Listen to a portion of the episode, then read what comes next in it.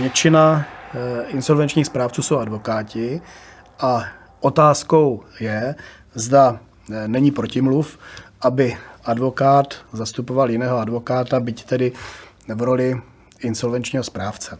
Pokud se na to chceme podívat e, nějakou optikou, tak můžeme použít teorii principála agenta, o které jsem mluvil dříve.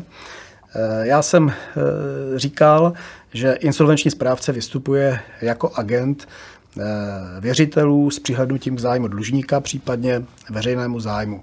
Jsou ale také situace, kdy jedná jako principál.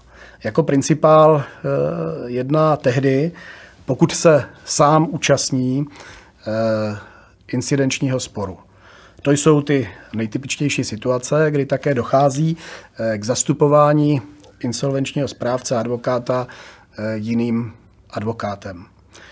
Můžeme to přirovnat k situaci lékaře, který také může potřebovat jiného lékaře, pokud eh, například potřebuje operovat slepé střevo.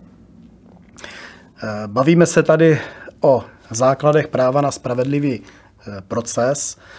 Kdo by spochybňoval právo insolvenčního správce být zastoupen advokátem, spochybňoval by právo na rovnost zbraní, protože jeho procesní protistrana má také právo na zastoupení advokátem takže by v konečném důsledku eh, spochybňoval eh, spravedlivý eh, proces jako takový.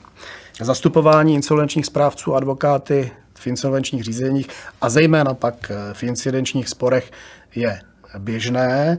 Jediné, co bych k tomu dodal, je to, že aby si správce mohl zaplatit advokáta nad rámec své odměny, Eh, musí eh, proběhnout určitý specifický eh, schvalovací proces.